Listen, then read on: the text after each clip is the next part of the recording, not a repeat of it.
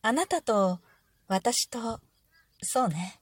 ラジオトークの社長が一人千円ずつ出し合って焼肉を食べに行きました。美味しく食べた後、お会計の時にちょっと割引があって2500円でした。500円お釣りが来ますね。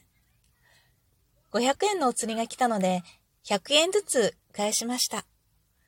残った200円は次回の会合に取っておきましょうということで貯金しました。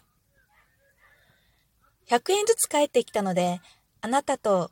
私とラジオトークの社長が出したお金は1人900円ずつですね。この900円を3人分で、区算27の2700円。そして、次回の会合に取っておいた200円が余っているので、それを足して2900円。あれ？最初3000円だったのに、100円はどこに行ってしまったんでしょうか？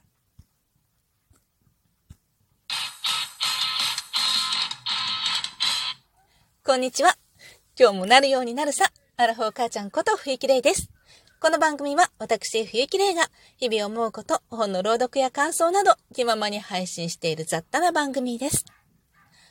今日は毎週恒例月曜日、サッカーの練習を見学しながらの配信となっています。いい天気ですね。いや違うね。いい気候ですね。なんかね、晴れてもおらず、曇ってもおらず、すごくね、いい感じなのよ。寒くもなく、暑くもなく。半袖だとちょっと肌寒い感じはするんだけれども、シャツ1枚で、本当にね、心地いい。私はね、これが秋だと思うのよ。この感じがね、すごく好き。ものすごく気持ちいい。なんかね、空気が乾燥しきってもいないし、ジメジメしてもいない。で、今がさ、一番さ、おせんべいとか出しといても全然湿気ないし、それからチョコレートとか置いておいても全然溶けないし、最高の気候でしょ？きっとね、サッカーをやってる子たちもね、半袖で動き回るには、一番心地いい気温じゃないのかななんて思っています。こういう時にね、たくさん外に出て、うん、そうね、自然の中を歩いてみたりとか、まあ、自然じゃなくてもいいんだけれども、自分の心地よと、心地いいと思う空間をね、満喫したいなと思います。で、何の話だっけ？違うのよ。騙されやすいよねっていう話なのよ。私ね、冒頭のトリック、わかります？多分おそらく大方の人は え？って思ったかもしれない 私はね、こういうものによく騙されてしまうんですね。え ?100 円どこ行っちゃったの？っていうタイプ。よくよく考えてみてよ、みたいなね。よくよく考えてみると種明かしというか、これはね、TikTok? いや、何？何 ?YouTube? わからない。何かでポッと流れてきて、え？って一瞬思ったの。ちょっとまだアレンジしたんだけど、まあ、同じ内容でね、え？って思って、いや、おかしくないって思うんだけれども、いや、でも100円どこ行ったの？っていう風になってしまう人間なわけ。つまりアホなのよね。まあ、しょうがない、そこはね。で、よくよく考えてみると、これは、一人1000円出して、まあもちろん3000円だけれども、2500円の、まあ、商品を買った焼肉を食べたわけじゃない？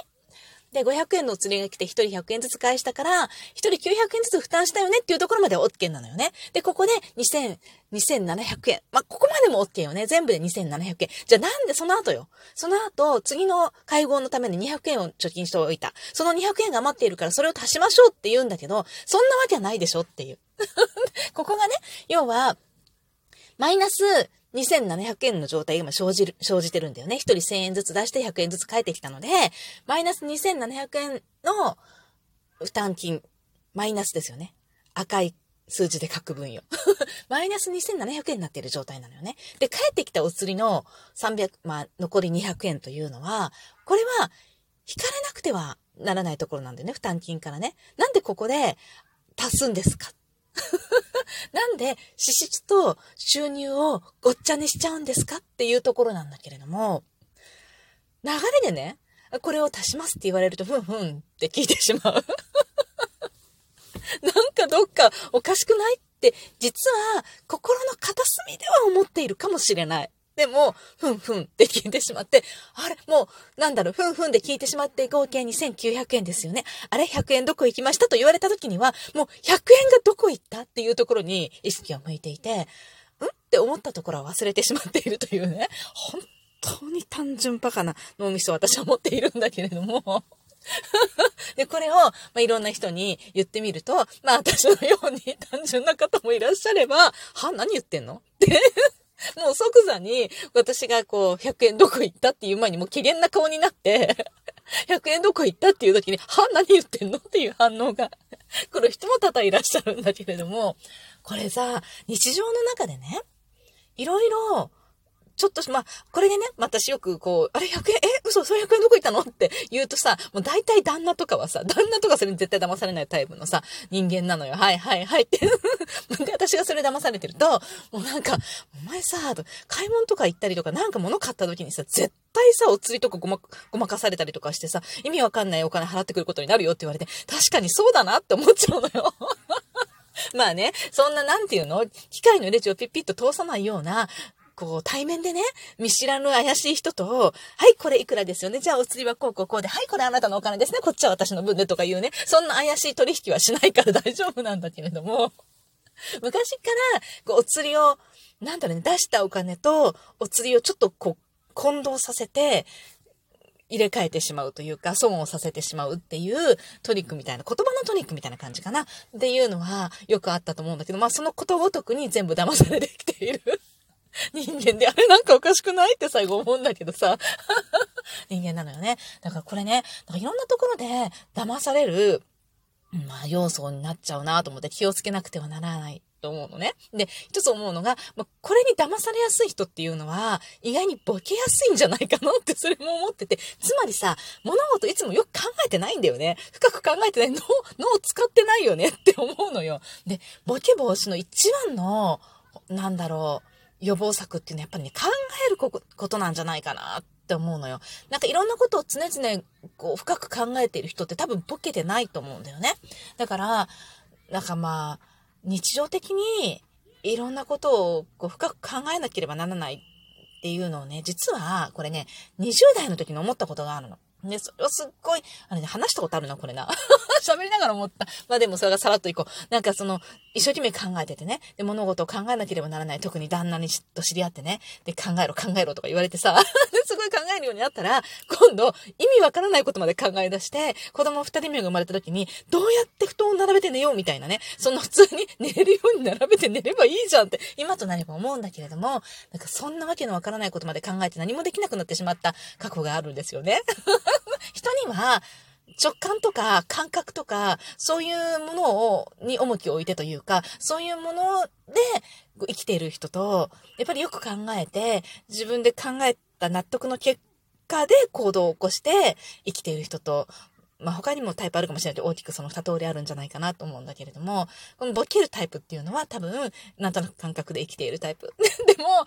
なん、なんていうのか、体制する人っていうのはこの感覚が鋭い人ではないのかなとか、あとは、こう、大きな災害が起きた時とかにね、やっぱり、なんだろうね、助かる人っていうのはこの感覚とかね、が優れてる人なんじゃないのかな？なんて思ったりとかしてね。まあ、一生懸命自分の、自分のタイプを、もうす、がま、すごいんだよっていうふうに思ってねやってる、言ってるんだけどもね。でも、この間ね、ちょっと、ちょっと話は違うんだけど、コストコに行った時に、マヌカハニーってあるじゃない。で、あのマヌカハニーって、えっとね、私が一番効くなって思ってるのが、まあ、本当はもっと上のタイプ効くんだけど、えー、M、違うな。えー、MGO が200、200プラスとかなんか、ちょっといろんなランクがあんのよ。で、だいたい、こう、私が舐めてるマヌカハニー、大まかに3つ分けるとさ、まあ真ん中の段階なんだけれども、でそれは、まあ癖としては、マヌカハニーの癖としては、比較的食べやすい感じで、だけれども殺菌能力としては、ピロリ菌を退治するところまではいかないっていうランクなの。で、それが、まあ、大きめの箱っていうかね、蜂蜜の入れ物で、ね、普通ね、1万いくらで売ってるものなんだよね。で、それを、たまに舐めるのよ。喉の調子が悪い時とか、あ、なんかちょっとまずいなっていう時とかに舐めておくと一気に治っちゃうから、で、それを舐めるんだけれども、それをね、1万いくらするんだけど、それが、とあるネットショップで買うと7000円ぐらいで買えるの。で、すごい安いと思って買ってたんだけど、たまにね。だけど、この間コストコに行ったら、それと同じものが、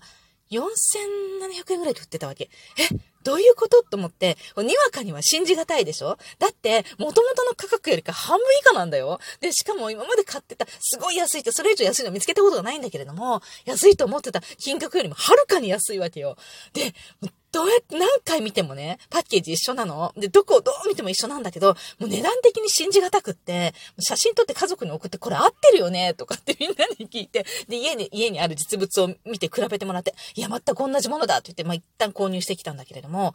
特に何も変わりなく、変なパチモンでも何でもなかったっていうね、本当に、あのー、本当に普段使っているマヌカハニーと全く同じものだったんだよね。で、そういうさ、